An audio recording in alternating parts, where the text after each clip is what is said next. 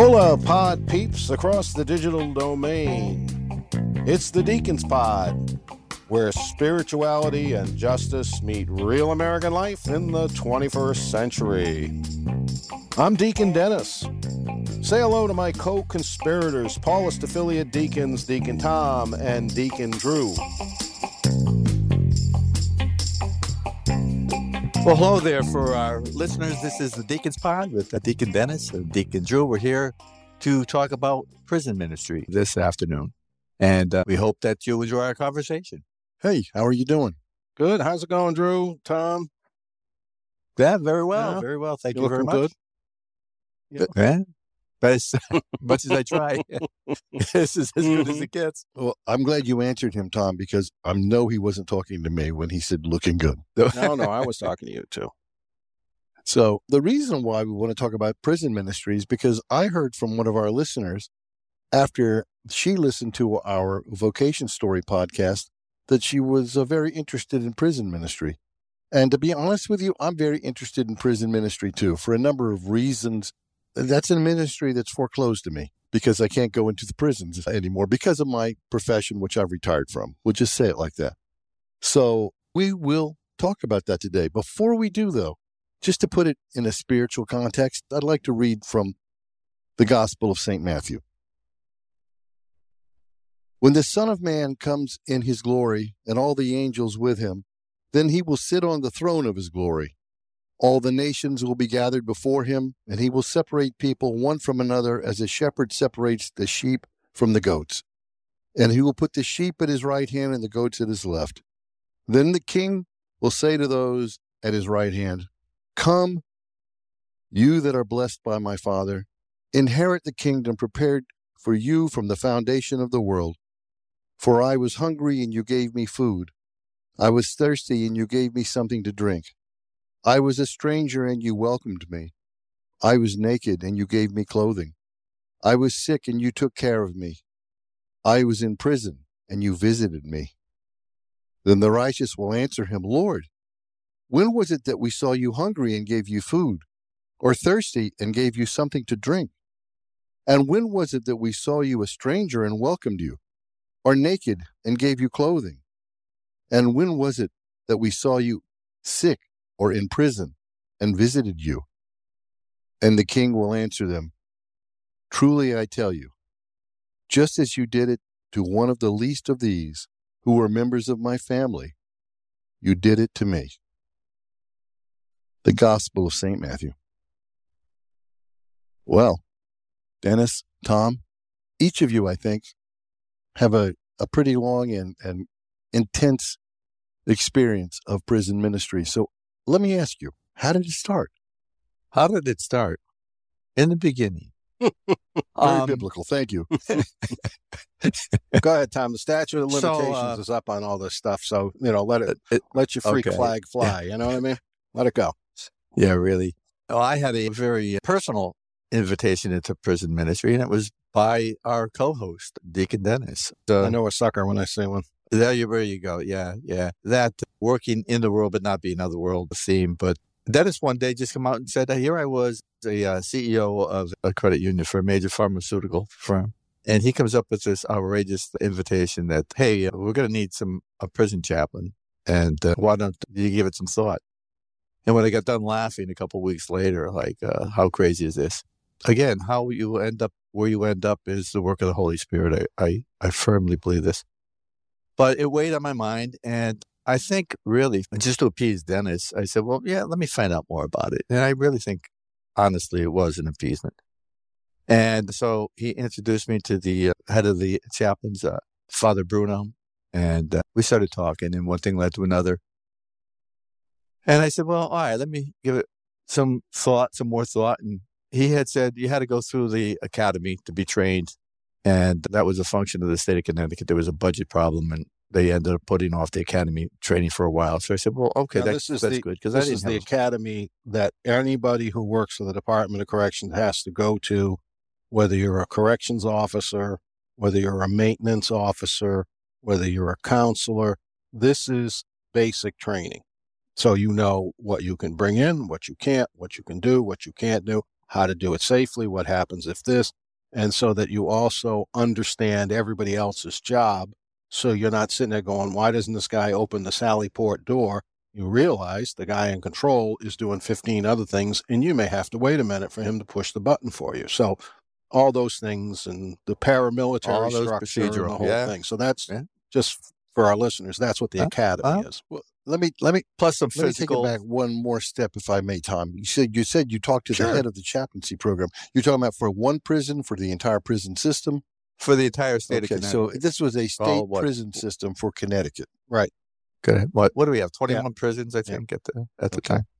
So as I said, the the training academy was going to be put off for a while because of budgetary cuts, and so I went back to my financial work, and one thing led to another. And six months later, Tony says, Father Tony comes up and says, "Well, they're going to do the academy." I said, "Well, okay, I don't think I'm still ready yet. We, didn't have much time, so don't you know that the academy's put off again because they can't find the money to to do this." Meanwhile, these places are being understaffed with chaplains and whatever, all the different officers. And that's dangerous, just so, So- we're clear. That's when people get hurt. Yeah, you don't really. have enough people to cover the bases situation. in a prison. Just think about Mhm. that. You're politicians at work. Go ahead. or not. And so finally, the time, sufficient time goes by. I had been able to really ponder making that kind of change. I was still pretty, really, actually fearful to to to make the jump when the invitation came, but I knew it was decision time, and that had been about two, maybe two and a half years. I had the chance to put my own financial plan in order. Having been a financial planner, I knew how important that was. And one thing led to another, and I ended up saying yes. And boy, I just I still remember the day. I actually, because things were so bad, I actually went into the academy. I went into prison before I went to the academy, which was pretty much unheard of. So I remember walking into the compound on January fifth, two thousand and five, and it was a cold day, and everything's gray and dismal. It's, and I just remember shaking my head, saying, "I don't think this is a good idea." What am Mm. I doing here? And again, it was cold and dark. Five thirty in the morning, I think, because I, I do it for early. This was your And, first uh, time in boy, the just- prison, or the first time in the academy? First time in the prison because I, I went to prison before the Oh, okay. academy because we So you're because vi- you're the visiting the is not- prison. and which uh, was this close to your home? forty minutes away. Okay. And is this the same prison that Uh, Dennis was administering? Dennis went to multiple prisons. He he ended up being rotated through as as the chaplain. f- What for? Yeah, I kind of bounced around for a couple. Five. Yeah, five. And let me. I'm sorry for asking these, but I think the listeners will like to know kind of the mechanics of how this worked. Did you have a title? Were you a chaplain? chaplain Okay, so or deacon. Most people call me deacon. Deek, actually. But Hey, the title, you were Um, the title, the official title was Catholic chaplain. Catholic, Catholic chaplain. Catholic And was this a, Yeah. a paid position or an unpaid? This was yeah, A paid Yeah. position. Okay. paid us in coin of the realm. And, and a, and a which is why- 20 year retirement, too, as it turns out. Who knew? Yeah. Well, I, Yeah. I take it, and it, don't have duty. I would say No, So- that's what it's called. That's why you get 20 and out. You can Okay. stay longer than 20, but you can retire after 20 years, just like a state trooper or a cop or whatever. And how often did you go to the prison to perform your chaplaincy duties? I would go. I was days a week. I went Tuesday, Wednesday, Thursday. Oh, five. Tuesday, Wednesday, five Thursday, Friday. Saturday. And what about you, Dennis? Yeah, Five same. days a week, Same. same days, Tuesday through Saturday. Well, whatever day you could you could set up your own schedule as long as the bases were touched. And uh, the way it worked is that you, you shared the chapel space. So Sundays was claimed by the Protestants before we came on board, and so we did mass on Saturday, and Right. or communion service, as the case may be. We could get a priest in, and then you worked around that. So you might take Sunday and Monday off as your two days off, and work Tuesday through Saturday or whatever. And Tom worked at the men's prison, which is next door to the women's prison. I worked, I started off half time at the men's, half time at the next door women's. It was like two part time positions they put together. And then Okay. once a full time one opened up, that was at the women's prison. So I, I took that as the the responsible thing to do for my family. And Tom came into the the men's prison, Gates Prison, which is which was full time when you came in, right? They had changed Yeah, the hours, so that, that was now a full time position. So we were, and then Tom, and then Tom also later on the men were using part of the women's prison grounds in the in the minimum security section outside the fence. They had no contact with women, but it was technically on the women. It was only one women's prison. The other twenty are men, different kinds of men and stuff. And so, Tom and I would be in the same place at the same time, and we would have lunch between masses and stuff, you know, because we had to do maximum security was one mass, minimum security was on the other side of the fence, and so in between, Tom and I and the volunteers would have lunch and we'd have a little bit of fun and everything. So we'd see each other then. Well, you just answered a question that I had, and so this this this prison had maximum and minimum security. Uh, the prisons, okay, so the prisons go from levels one to five, five being max, one being you're about ready to be let out. And uh, like I said, there's 21 of them, and so a prison might be level one, two, three, four, five. Now, in the men's 20 prisons, you had your prison would be one level. So Gates was when I was at Gates was a level three, it was medium security. Okay. And so obviously the closer you get to release, the more things you're allowed to do, blah, blah, blah, you know, the restrictions lower. And of course, you may start at level three, depending on your crime, you know, or you may start at level two if you, mm-hmm. you know, some kind of white collar crime that there's no violence or danger to society or whatever. Now, in the women's prison, you had all five levels in one institution. That was entertaining. I bet it was. Yeah, I bet it because was. there's only one women's prison, so we had we had minimum security through Max. We had a hospital. We had mental health. We had a place for the young youthful offenders, female youthful offenders. We had everything. Now with the men, this whole prison could for, would be the mental health prison. Like if you had a serious there are a lot of mental health problems, but if you really were acting out serious mental health, you went to one particular place where the staff was trained to deal with that. If you were a teenage boy, you went to Manson Youth or something. You know, you went to a place where we deal with teenagers. Well, we we had to keep these young girls away from the older women, and you know all this, you know, right. mm-hmm. you know, from the court. So, so we, you know, the women's prison was interesting because you had the whole DOC in one place. Okay. So now you're a chaplain what was your day like? It's five days a week. Did you have a mass every day or group sessions? T- tell us about your day when you walked in and in that early morning, gray, foggy January day. You get yeah, you get in, and the first thing you do is make some coffee because it's cold outside. Get some coffee, and you wait for the count to clear, and then you do what I used to call the walkabout. Uh, tell the them what the count is. Probably about a tell mile. Tell them what the count is. Huh? I, I, I am going to presume where, I know what the count is, but tell, tell, tell us what the count yeah. is. Yeah, that's where the. I think when I first got there, were about 1,100 men at the prison, and so every unit, the CO in every unit had to count their inmates at specific times, four or five times during the day, and they had to call the count into the main house. Nobody would move. Everybody's under bunk in their in their cell. There's no uh, activities going on, and uh, each CO counts those people. Now you might have a couple people out at court and stuff like that, that couldn't be hel- uh, helped. So they would have to say, well, we've got 108 men here, two men at, court. And then somebody would count all the uh, added up and make sure that it agreed with the prison population. And that would go on five times a day, Dennis. Or how soon you forget. And uh, every once in a while, the count would be off. And then that would just delay any program that you had. So if you if you had a program Bible study starting at one o'clock and the count after lunch was was not right. Then it would go on until they finally came across the radio. Okay, the count is cleared. You might have eaten up forty minutes of the hour, and so at that point in time, there'd be a, a resistance that you would basically have lost the program. So it, it was difficult. You really learn. I mean, it's easy to be critical, but it's really hard to keep track of people and, and, and to, to walk through the units and especially if the guys are trying to hide on you. Well, any, anybody who's been an administrator in a school knows how hard it is to keep track of where everybody is. But having said that, then after the count was done, then what happened? What did you do next? Well, I'd go around and do a program, or we had volunteers coming in, and we. But basically, I, the part that I really enjoyed, that to me was the real part of why. The real compensation for me was walking around the units. I had a, I came in with some business experience, so when I found out the procedure of like, I would get a, uh, a document every day telling me the new inmates that were coming in.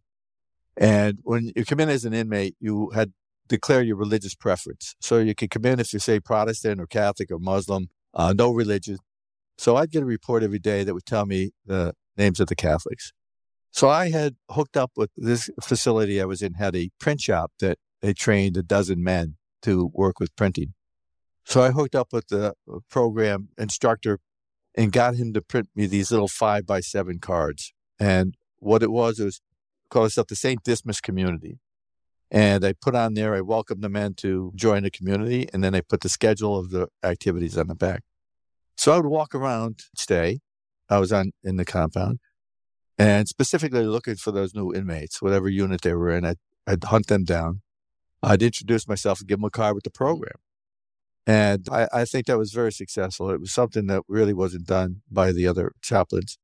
And uh, it, it, it earned me a lot of credit credibility with, with the inmates. So we were able to to to get into a lot deeper conversations with them for those trying to work their way out. And for them, it just showed a lot of respect that I would do that. So I'd go around, and like I said, it was about a two mile activity by the time I get done at the end of the day, stopping here and there. And then you have lunch and count. So I'd have to go back to the office and I'd print up some more of these forms or get some more information and do some reading prep for the either Bible study or mm-hmm. I was going to do a uh, Eucharistic service. And a lot know, of times, time you'd be talking to the staff too. I mean, we're we're technically there for yeah, the yeah, inmates, right. but you I did mean, a lot. I mean, the staff needed chaplain work too. So, which was also facilitated your getting to the inmates. You know, if you're in good terms with the staff, when you're like, yeah. I see this guy. I mean, they can either make your life difficult or they can make it easy. So, and you're and you're right. And a lot of these, the staff themselves had been through so much. Uh, there's a lot of negativity. Obviously, I, I don't think that's a surprise to anybody. So being a CEO sitting in a unit for eight or sixteen hours a day, CEO, CO means correct, corrections officer. Corrections officer, okay. yes. Dennis, let me let me uh, turn to Dennis for a minute. So, what was your day like, yes. Dennis? How, what did you? How did you? Was it similar to Tom's or totally different? What did you do? It's a. I mean, essentially, you have to realize that basically what you're doing is running a parish. That's the simplest way to do it. You know, we're pastoring the the inmates, and so you would do whatever people would want to see you you do counseling, depending on, you know, them asking for it. You'd prepare for services. A lot of times we preached because, you know, no one wanted to come into prison. One of the great things about being in the prison is no one cared what you did. As long as you didn't, they didn't get any letters, nothing bad when, happened. When you say no one cared, you mean there was no hierarchy to watch everything you're doing? Oh, yeah. No, mean? there was no priest. And when a priest came in, he was working for me. I, okay. you know, he came in he volunteered. Very nice. God bless him. And a lot of these guys drove by 15 closer parishes. I mean, technically, we're in somebody's parish. Right. We never saw those people. You never saw them? Ever. All right. 21 years. Never. But I would go over well, there. Did you reach out for priests? Did you say, I need oh, yeah. your father yeah, yeah, to come in on Sunday or Saturday? Oh, sure. Or, Sure, and uh, you know, uh, and we and there would be priests that would drive, like I said, they drive the forty minutes Tom and I drove through okay. multiple parishes to get there. And, uh, you know, they do it for 10 years and burn out, and then you get someone else. And so it was very nice to get a priest on a, on a semi regular basis to come in, especially to hear confessions. When we had the bishop one time, I gave the bishop a heart attack. He, he said, Well, what do you do about priests? And I said, I ain't got no priest, bishop. You're the one with the priests. You, you know, and he looked at me. I said, you know, I'm not, you know, I mean, if you if you got any, and he just looked at me because he knows. And I said, mm-hmm. He says, Well, what do you do about confessions? I said, I hear them all the time. And he almost had a stroke. I said, I don't give absolution, Bishop, but I'm the guy who's here. Who do you think they're talking to? Right. You know, and he just right. said, Oh, okay, okay. But, you know, so it's basically a parish. We had retreats. And of course, those were big deals to set up to keep people because you had to take people off count. Whoa, whoa, whoa wait, wait, wait. I'm going to take a dive into this. You're in prison. Somebody, your your parishioners are people who are not allowed to leave because they are in prison. Mm-hmm. So usually my concept of a retreat is when you leave the parish and go elsewhere. So talk to me about that. How did you do well, it? Well, would, it would be in in the institution. It would just yeah. be in a section and we'd stay and we'd feed them there and they we built a community of people who wanted to be there without the negativity of the guys who didn't want to be or the women who didn't want to be there and uh, oh, they would have great. a retreat. So, then, so would have, took them out of their daily horrible routine, routine, and put them in a, a better, nicer, more spiritual yeah. routine. And we had we had all kinds Wonderful. of retreats. We had we had you know life in the spirit. We had various retreats, and we had volunteers who come in who did them, and you know they'd be for the weekend. and it would be a special thing and an in-depth time and of course the witness of the volunteers and all that stuff broke through to a lot of people and so but we would have confirmation classes we would have bible studies of course we would do whatever people were interested in you know if you get a group i mean i did i don't know i did some i did a class in morality once how to make a moral decision that was the first thing i did in prison actually that's how i got into prison actually and Well, let's back up. Let's let's do your vocation story getting in. We know how Tom got in. You brought him in. How did Right. you get in?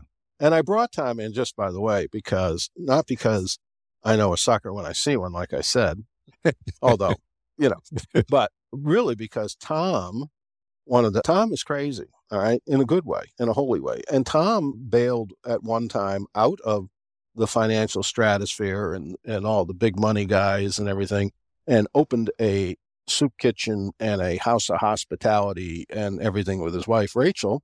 Mhm. And so him dealing with street people, crazy people, all that stuff, he likes it. I knew that. And I said, Oh, I know where they're keeping the rest of them. so that's why I said, Hey, Tom, if I got a deal for you. Oh, and I and, They're and by that point I knew it's a paying gig, by the way. So and he was he was retiring. Beyond I can imagine. Yeah, like, oh my God, yeah. really? I used to say all the time, you know, Holy Mother State has gathered the poor, the, the lame, the sick, the marginal, the addicted in one convenient place for your your ministry convenience, you know. So anyway, so my story. So I'm at uh, I'm finishing up my deacon training and I'm at Enders Island, which is a lovely island in Long Island Sound off the Connecticut coast near Mystic, as in Mystic Pizza. Some of you may know that reference. And it's a retreat center. Lovely, just surrounded by water, just beautiful. And uh, I'm sitting there, and so we're finishing up the retreat, and there's a lay ministers retreat going on simultaneously on the island. And we see them, we're having lunch with them, we're talking to them and stuff. And the deacon candidates are separate. And then they have told us, well, you, now for your next six weeks, you have to do some kind of other ministry than you're used to doing. You have to stretch yourself a little bit and this kind of stuff. So I can remember I'm sitting on a bench saying, well, what should I do? And the first thing I thought of at this time was, and this was the early 90s, it was like, I was thinking, well, maybe something with AIDS people, you know, people with AIDS. You know, people were really freaked out by that, you know, in so on so many levels. And uh, because I really, you know, I mean, to me, it was like, why are you going to do this? I never understood why you would do this if you didn't want to do this. You know what I mean? Like, Right. I should go where I'm needed and do things that other people are going to say, oh, really? You know, it's like that's part of the witness, which is the biggest part of the job we all should be by virtue of our baptism. But, anyways, I just, I thought, especially anyone who's ordained. So, anyway, so I'm sitting there and I'm thinking AIDS, and it's like, well, you know, they got a handle on that now. It wasn't quite the early thing, you know, they, people were less freaked out, they understood it more and all that stuff, and people were responding, and especially the Catholic hospitals, of course. That's an untold story of who who took the AIDS people in and took care of them, the nuns, as the answer to that. But anyway, so I said, eh, I don't know. And I look over and I see this guy sitting on a rock in front of me that I had met at lunch. And his name was George Wesner. And I remember him saying he worked in a prison. And I thought, prison? Never thought of that. Maybe I could do something in prison. So I grabbed George and I say, Hey, George, uh, didn't you say you worked at a prison? He says, Yeah. He says, I'm the deputy warden, which I had no idea what that meant, but he was the number two guy at the joint. You know, I mean, that's, you- you're Mhm. getting up there because to me, it's just this guy I met. And I'm like, Oh. And I said, Well, I was wondering about this, blah, blah, blah, blah, blah. And I got to do this and that. What do you think? He says, Oh, yeah, we'd love to have you. We don't even have a chaplain now. I'll set it up for you. You want to come in and do something? I said, Well, like, what should I do? He said, Well, you could do a class. You could do. And I said, Okay. And I talked to him a little bit about it. We came up with a, a morality class. So I went in and I did about eight weeks, scared to death. Not going to lie. The Mhm. men, this is in the men's prison that Tom ended up at, at, at Gates, JB Gates. And I did the, met the guys. It was, it was wonderful. We had a great time. It was a lot of fun. And I come out and George, and I saying goodbye to George. I'm saying, yeah, George. I said, yeah, we're done. I said, thank you for doing this. You know, I did my thing for my diaconate. It was very interesting and opened my eyes to a lot of stuff. And, you know, and he says, want a job? I said, what do you mean? He says, a job here. I said, doing what? He said, being the Catholic chaplain. I said, really? He says, yeah. I said, this a paying job? He's like, oh, yeah, benefits and retirement. I'm like, you're kidding. He's like, no, because to me, this is volunteer stuff. And it's like, no, no, this is a state job. Now, backstory I had just closed my third Catholic school. Before that, what I did for a living, if you want to call it that, I taught Catholic high school. And I always tried to teach poor kids in inner city situations. Well, they kept closing. Every five or six years, I'd go somewhere, 10 years, and boom, they'd close that school. I'd move to another one. They close the school. Well, they just, you know, my poor wife, God love her, she wouldn't let me quit. And they had just closed it. And like I had no idea what I was going to do for money. So when this guy said this was a job, I, I I was like, oh, the baby Jesus is looking out for me because I needed a job. I was out of work, period. Yep. And uh, my wife's a nurse. That's what we were living on at that point. Well, I figured this my next move. And so I got a job. And I was there 21 years. And I worked with men in, at medium security, women at all securities. I worked at the intake place at Corrigan and Radgowski, which are, you know, about 20 minutes away from these two places that are next to each other. And I went up to Brooklyn and worked with sex offenders, which is that whole prison because, you know, in prison they kill you if they find out you're a sex offender. I mean, that's, Right. I know, you know. I know they have them segregated. yeah, well, this, they have a whole. Yeah. they have a whole different institution. So I, I did some time up there too. And so it was varied, it was interesting, and it was very rewarding. And the interesting thing is to me how well prepared I was because I go back so far that chaplains didn't go to the academy. I never went to the academy. I was trained by the inmates. So I figured this out as I went along. grandfathered in, as we like to Yeah, say. right. Yeah, and uh, it's a good thing to go to the academy, I think. You know, but I had by that time they started talking to Tom. I already had seven, eight years, whatever, so I knew how things worked. I didn't need to go for that reason. And they never got. They kept saying, "Well, we're going to get to you," and they never did. So I never did the academy. But the thing that was most interesting to me is how God works in this, because I thought this was going to be really different. I taught high school. Well, after about a year, and I realized this is working. I get this.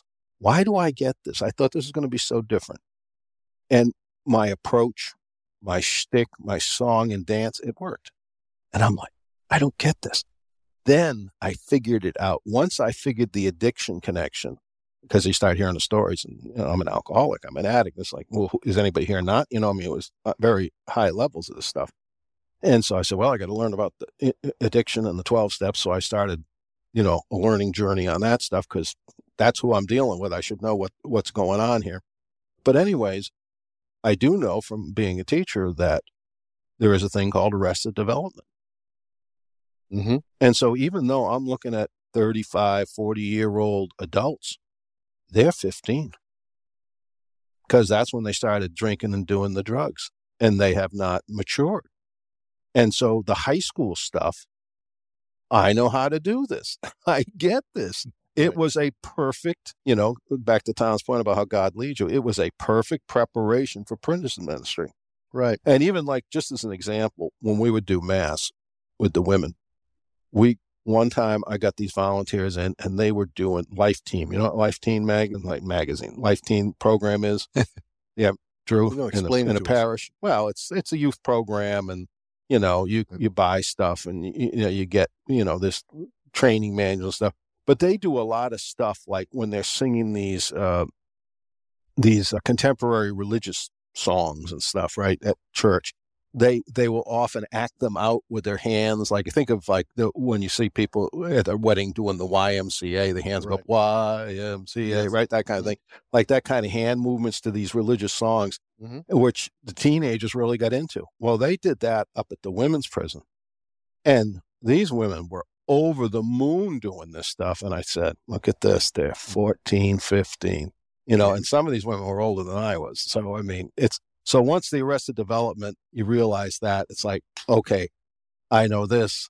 And then I put a heavy emphasis on 12 steps and understanding drug and alcohol addiction and various ways of dealing with it and counseling people and stuff because that was the thing that was going to take them out. You know, you get your confirmation, that's that's great. You get your GED, that's great. but it, your addiction is at the gate doing push-ups, waiting for you to come out. Well, if you don't deal with that, mm-hmm. it none of this is going to matter in in a day after you're out. So I worked really hard on that, and we also instigated a serious program of training the Catholic chaplains. We the chaplain groups used to meet as groups. So the Protestant chaplains met, the Catholics met, you know, whatever. The Muslim chaplains met. And you could do whatever you want with that time. And so we said, well, let's do some training. We got to deal with this. So we brought people in from the addiction services and they would train us and, and make sure that all the chaplains knew, you know, because again, if you approach this stuff as a moral problem, you're not getting it. It's not a moral problem. It's a, right. it's a medical problem. It's an addiction and you got to deal with that. It's a psychological issue. It's all this stuff. So so yeah, so that's me, that's how I got into it, and I was very surprised, and I was very happy because I'm an adolescent myself. let me let me ask you both a, a question. Eh, when you're in parish ministry, you know, there's no doubt that there, you get there are certain parishioners who you're going to see more often than other people because they want to be there with you. They want to approach you. Some people that need to be with you, other people just want to be with you. Was it like that in prison ministry? Did you have guys that you ran into or women that you ran into on a regular basis that maybe became like your assistant in some ways for the uh, prayer services or for the communion services? Did you did you did you make relationships? That's what I'm asking. Yeah, it, they kind of made sure you put a guard on it to be careful in the whole training about mm. how you have that kind of relationship with an inmate. But yes, being human beings, we do. We had people who you could tell we're really trying to work diligently to to break the cycle and to get out. But I had chapel workers who I was able to pick that were excellent with would just from the conversations and the depth of the conversations, like Dennis said, arrested development, but men who would learn. I, I came to find out that there was a critical age too. I, I think late 30s, early 40s, you you find men who were might have been in two or three times, and they'd come up to you. I, I remember one guy comes up to me, and they'd been to chapel a couple times. We hadn't had any deep conversations. we we did spend some time, but nothing deep. Finally, comes up to me one day and he really starts to pour his heart out, saying, "Blah blah blah, I want to get out of here." I just looked at him and says, "Let me guess, you're 42 years old." He says, "How do you know? My birthday's in three weeks." I said, oh, "Just observation. It's a uh, you know, you you come in, well, life on the installment plan. You do two year bid, you do two years, and you're out for a couple years. Then you come back well, by the time you get to be 39, 40, 41, 42, sleeping on a three inch mattress, mm-hmm. shiny bologna sandwiches on Wednesday afternoon with a, a grape sized apple, you know, you, you, get tired of that. You get tired of the young mm-hmm. people mm-hmm. that are in prison, the kids who are wild and, and, and getting and just up, upsetting the, the whole, any quiet that you might find, which is rare. But uh, also they also yeah, aged yeah. out on the outside. Every time they would go out, they were the older and mm. older. It's like the NFL. You know, you you know, being old, being forty years old is a career. You're done unless you're Tom Brady. You're done. You know, so yeah. you're just too old to run the streets and keep up with the the young crazy guys and all this stuff. And and you know, a lot of your friends are dead, and a bunch of them are never getting out of prison. And you know, you just it's like a normal relatable example for you know straight society you know non-criminals listening in out there is you know when you just when you get too old to when you get too old to be going to the nightclub anymore. You know it's well, just like you know uh, the, these 20 19 and 20 year old girls are looking at the 33 year old guy like oh grandpa get away ooh and and there's always one dope who's 50 years old with a bald head and a ponytail who's still rocking, you know, and and he's the joke of the club because he's the one guy who didn't get the memo. Your time in this space is over. And so that would happen with inmates, both inside, like Tom was saying, but also on the outside when they go back. They weren't going back to anything familiar. And it got harder and harder. And, you know, kind of reality kind of beats it into them that you got to change or you're going to end up dead. Did you have any days that are mem- memorable to you as being like the worst or the best day? In other words, did, was it ever bad to the point that you didn't want to go back? I mean, how was it? Or was it great every day? Was it inspiring to you? no, not every day. yeah. Well, tell me. Yeah, I had, when I was at the uh, JB Gates, they had a residential AA program. A lot could be said for their attempt to get these guys straightened out. And I would go there a couple times a week and that was just an uplifting experience because here the guys that were taken were adjudged to be those who were trying to, to really work their lives and, and to get back together. And I'd appreciate the stories, the personal stories that would come out of those, the, the problems that they had. Those are the good days to be able to, to look at them and, and, and to have some hope, a glimmer of hope that maybe their lives can change. Ha- and maybe that I had something to do. Do you have any understanding whether any of them did? For instance, where I am, I do some work with people who have served their time and are now out under supervised release. It's called the Re- Renew program or reentry, depending on where you're at. And those are the guys who are out and want to stay out and are working hard to stay out, and we and we help them through that. Did you did you have an opportunity to see any of your parishioners? I'm going to call them parishioners on the outside when they got out. I did not, but I was with a friend of mine who is also retired from DOC, Department of Corrections, who lives down here in Florida. And we went to a restaurant one night here, the, the Bayside. So I'm with you're, this you're in uh, Florida. fella. Yeah, he and I'm I talking about Florida. here in Florida, yeah. And we go to the restaurant and we we got our meal and the waitress brought us that and then first she brings everything over the first time, the second time. And then she comes over without bringing anything to check on the meal and she says to the fellow I'm with, You were you were at York CI. You were a corrections officer. And he looks at her and says, Yes, I was. And she gave him the greatest compliment of how he would, um, you know, talk to these women, how he treated them with respect, and uh, provided that kind of guidance that you had the chance to do as a CO. But often it, you never had that conversation. But he was one of the good ones, and that's why I kind of when Dennis said, "Yeah, you hook up with the the corrections officers, their lives are a mess." But there were good men in there too who were doing the right thing. Oh, wonderful! There's nothing better than a good CO. Yep. I mean, they Oh, expect the yeah, chaplain had to be nice. They expect you to say these things. But boy, when Yeah. a CO does it, and there were a number of them that did it, it had twice the power of hearing it from a chaplain. Saying you could say the same thing. So there were a number of And I was actually with Dennis at a, uh, a restaurant, going into a restaurant, and the lady coming out, she recognized you right away. No, I have it all the time. You I know, I remember. remember going to do. I was preaching at some parish. I stopped at, before I got to the church. It was very early in the morning, and McDonald's had just opened in this other town. And I pulled up to the drive-in window and ordered it.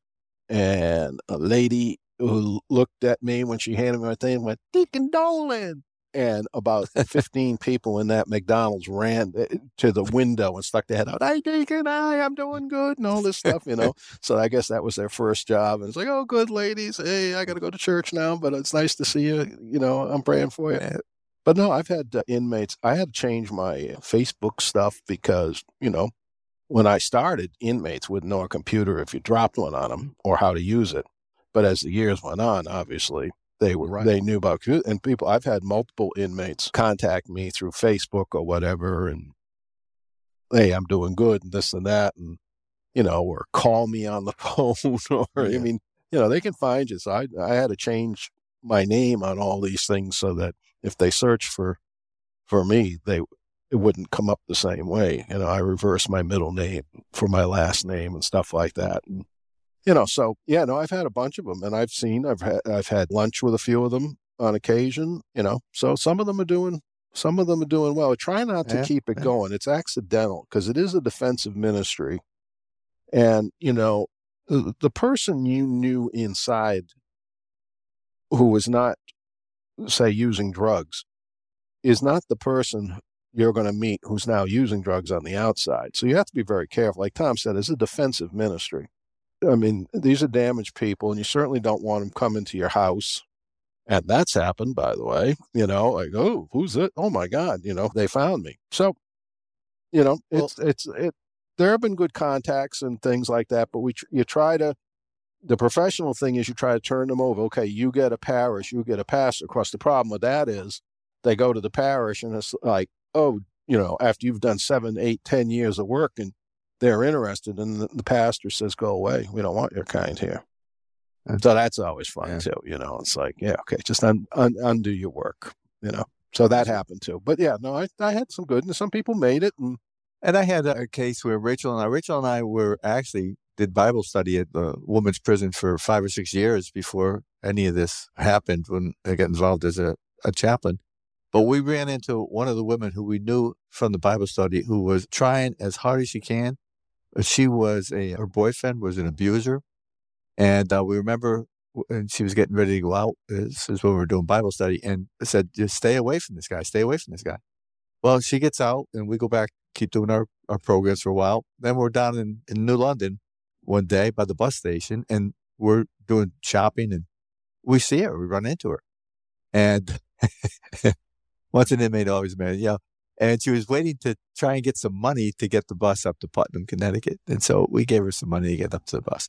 Well, don't you know, like three, four months later, we get word that her boyfriend, who was abusive, did in fact kill her. Oh. Uh, she went back to the relationship. Again, to Dennis's point, it's it's so difficult to break these habits. You, you could advise an inmate, don't go back to Bridgeport. Find a new place to go to. Get a break Change away your zip your code. Move one. Yeah, you don't have to go to can't. Oklahoma. Just move one. You know, yeah. move. Uh, you know, you yeah. come home for yeah. Sunday dinner, assuming there was a home and a Sunday dinner, which there wasn't. Yeah. But you know, here's the thing that people need to understand there is no one in prison in Europe. And you can look it up. And I'm saying that compared to what the number of people we lock up. And that's because I believe because they have that nasty health insurance for everybody. Because the majority of people in prison, in my experience, and according to the statistics I've seen, I'm not an expert, but you know, 21 years buys me a, a, a decent opinion, I think. Most of the people, uh, you know, what most people think of prison is is people who did something wrong. We're going to punish them, and they're going to not do that again. Well, that's true for less than 10%.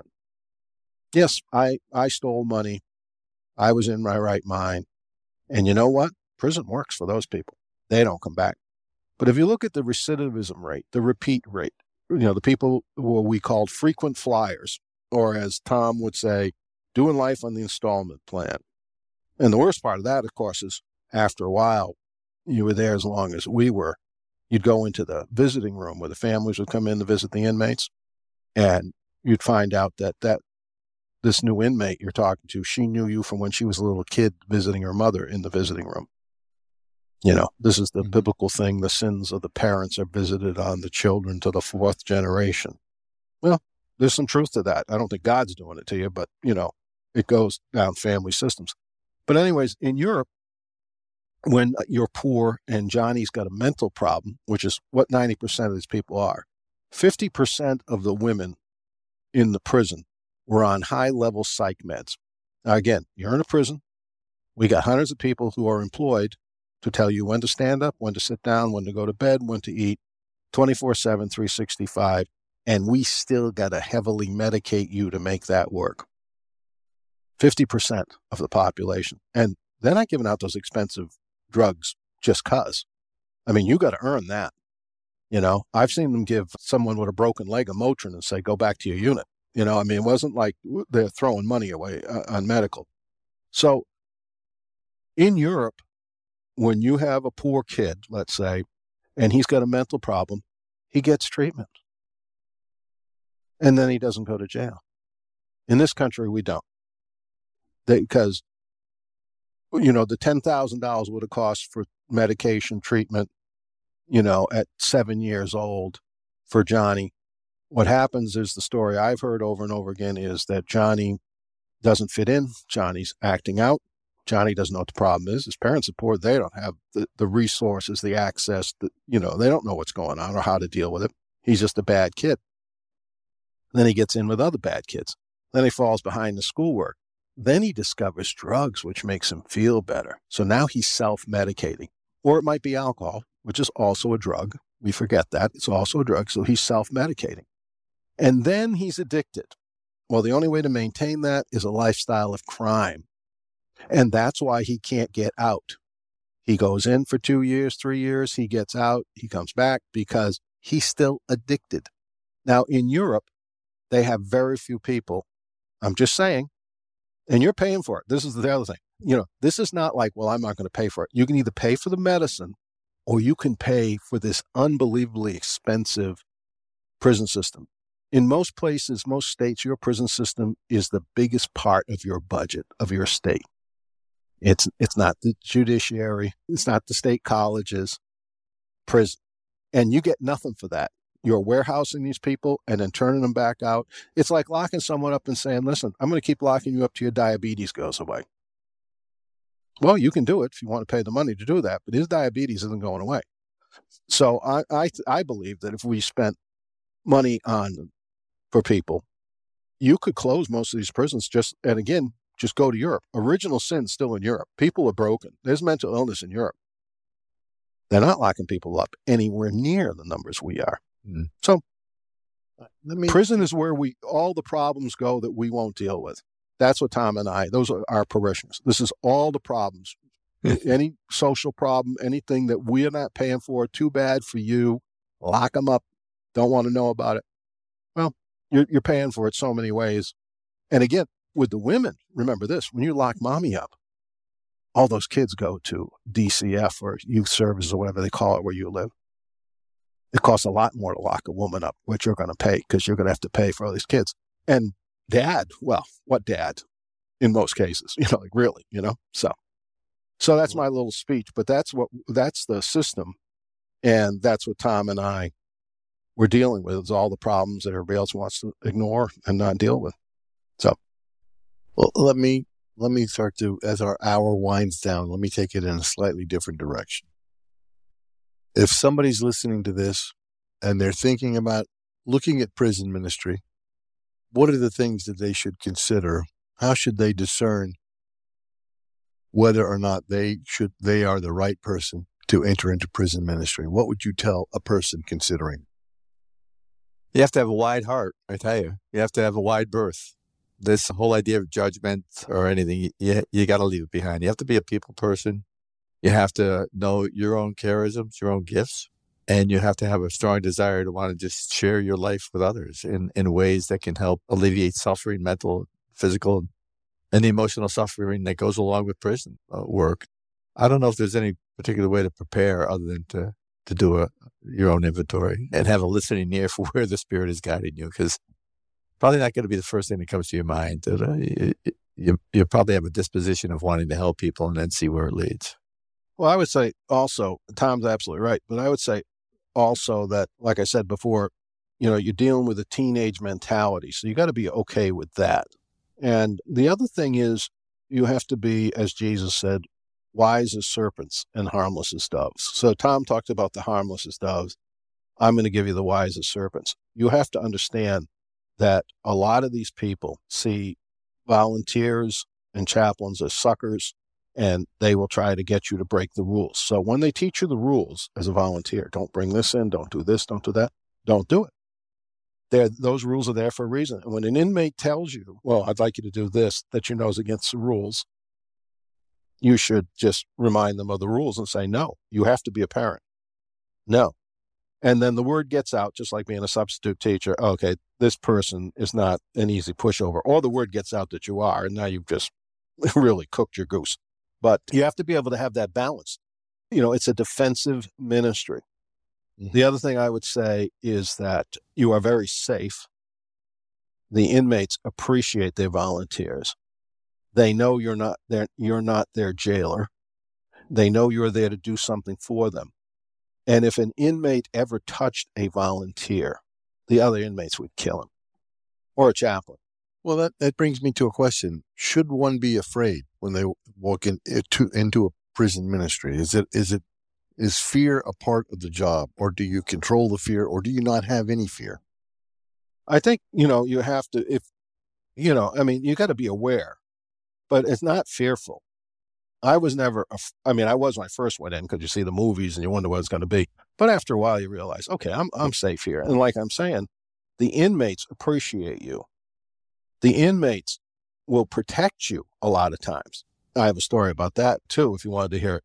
But it's very common for inmates because even if an inmate, like, uh, first of all, there's other ways to volunteers beside the church. One is that, you know, like they have art instructors. Like maybe you're good at art. You don't have to teach catechism necessarily. You don't have to go in with the chaplains. You know, they have art programs, they have this, they have that. You could do any number of things. You have to ask and see what's what's available.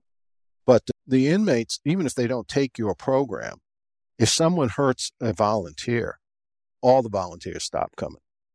And so I may be in the art class and I really don't care about religion, but I know that you don't touch a volunteer or hurt a volunteer or my art program's out the window. And one time, just a real quick story, just to illustrate this, I'm getting the mail. The mail was down the main building at Gates. I'm in the chaplain's office and I'm packing up and I'm walking out. And one of the guys comes in and says, Hey, Deke. I said, Hey, where you going? I said, oh, I got to go out and get the mail. You want to walk with me? He says, No, I got to talk to you. And he's being real shifty. No, I, this is a guy I know.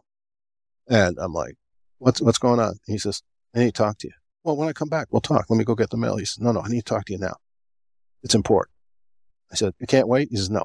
I said, Okay. So I go back into my office and I'm standing. Now, behind me is a window that looks out into the rec yard. And he's looking at me, the window's behind me, and he's looking over my shoulder as he's talking to me. He's not making eye contact. And I said, What is it? Well, you know, when he's hemming and hawing, I'm going, What's going on? And he says, That. And he points behind me. I turn around and the whole yard just erupts into a riot. They were breaking up picnic tables, gangs, beating each other, all stuff. He said, I didn't want you walking into that. And I said, "Oh, Well, I appreciate it. Then he said, Thank you. Hey, he said, Can I stay here with you? I said, Absolutely. We'll stay here and pray for those knuckleheads outside. And he says, Well, I don't want to get in trouble. I'm not supposed to be here. I said, You won't get in trouble. I'll make sure you don't get in trouble, you know? So we, we watched the riot through the window. But that guy, he went out of his way to find me to make sure. So, I mean, again, I wasn't walking out. He didn't see me. I was still out of his sight. He had the initiative. He figured out what was going about to happen. He walked up to the chapel, walked in to make sure I was going to be okay. That's my my story. So you're in, you're really in pretty good shape. You're safer than you are at the mall or at the average American high school. Yeah, Because we took away The way weapons, things are you know? going, huh? And there's a CO outside the door wherever you are. And if someone you're doing your Bible study, someone's acting up, you just you just look at the CO and go, and that guy's gone. They Right. take him out. So So how has it affected you? You know, after a lifetime, you're be- you've both been out of it now for a few years. How has it affected you? It's one of those things that pop up. I, matter of fact, I was talking to my pastor this morning. He goes over to the jail over here on Mondays, another day too. And uh, so he asked, he says, "Do you have any interest to go back? And I said, you know, it doesn't make my heart beat faster to, to go back, but it was a good experience and a positive experience in helping me understand some of the difficulties we face when we have the conversation about prison reform. But yeah, I think I was ready for other things. It, it does weigh you down. It Yeah. uh, you see uh, that whole question of is there really justice? What Dennis was saying, does the crime fit the, the punishment? We could send, I think, what the average cost was that you could send somebody to jail for what we're doing. fifty-five grand. Uh, the last because- time I knew what it would Well, cost a year. that- That's a big issue. That whether or not how, you know, the sentencing guidelines, the sentencing laws, the why people are sentenced, who's actually in prison. Those are all big issues, and you guys have talked about them today from a first-hand knowledge of those systems. But right now, I'm interested to know the spiritual aspect of it. Did you see God at work in these men and women? Absolutely. You know, people Yeah, would yeah. people would tease me at the parish. They'd say, "Oh, how's it going at the prison, Deacon?" I said, "It's going good." Saving any souls down there? You know, in a cynical way. And I would say, Right. "Oh yeah, a lot more than in this parish," mm. and that's Yeah. the truth. You Yeah. know, I mean, there are people that are, are life has brought to their knees. They are ready to deal with God. Not all of them. And, uh, and the amount of pain some of these people can take is just beyond my comprehension. It's like, really? You still not? I mean, I would have been done a long time ago. But people do change. You do see miracles. Jesus said, I was in prison and you visited me. And here's here's my tip. He he shows up. You meet Jesus in prison. That's we not didn't have a name poetry. for you it. will if you go into Okay. prison on a regular basis, you will experience Christ. You absolutely will. And it's it's made my faith much stronger. Uh, we've got the name for it now. We didn't have it before. It was accompaniment. That whole idea of you're with the people trying to bring some comfort and relief. You're listening to them. That's, you know, you, can't talk a guy out of being an alcoholic. You, you just got to be there. You show up. You show what what positive affirmation could do to people. And but that's the experience I felt that, that there was there were things that were happening that were beyond me that were just because I was there. That would not happen. Oh yeah, if- and the poor, and there. it's the poor and the broken too. You know, I mean, it's people that are just they got nothing going. And you just realize how how blessed you are with a college education and three squares a day and a stable marriage and good parents. You're just like, my God, this is another planet. It really is. And So, uh, so we started the this podcast with the uh, with the scripture from Saint Matthew of having of Jesus saying that when you visited the imprisoned, you visited me, and both of you, I think, have now confirmed that that's true. Correct? absolutely, Yeah, that's Absolutely. it. Yeah. it actually is. I would take that literally now, based on my own experience. And before, I assumed it was kind of metaphorical. But there's a lot of powerful spiritual dynamics going on in prison. There really are, and you see them. They're not hidden. Thank you very much. And I'll testify that there's more going on there than there were when I was in the boardrooms of the biggest banks in New England, sitting around with the wealthy, the rich. or, or in the average parish where people are going through motions. You know, they think they're superior to these people. And I, I mean, Well, you know, you see these inmates give their last whatever to somebody who just came in who's got nothing. I mean, it's just, oh yeah. the camel, the eye and the knee and the camel. Thank you very much. This has been uh, very inspiring and wonderful to listen to. Well, I hope the person that requested uh, this conversation is is uplifted already by sorry they uh, what we said. I don't think so. I don't think so. I don't think so. But you'd be appreciated if you wanted to get involved in pris- prison ministry. You'd be welcome. Thank you both very much. Special thanks to El Jefe Paul Snatchko and our editor David Dalt. The Deacons Pod is powered by the Paulist Fathers. You can find us anywhere you get your podcasts, and of course at our own website, www.deaconspod.com. That's D E A C O N S with an S, Deacons, plural, pod, all one word, dot com. And of course, we'd love to hear your comments at our email address, which is deaconspod, again with an S, deacons, at paulist.org. That's P A U L I S T Love to hear from you. That's our offering. We thank you for being with us. On behalf of our colleagues at the Missionary Society of St. Paul the Apostle, we wish you a future brighter than any past. Till next time.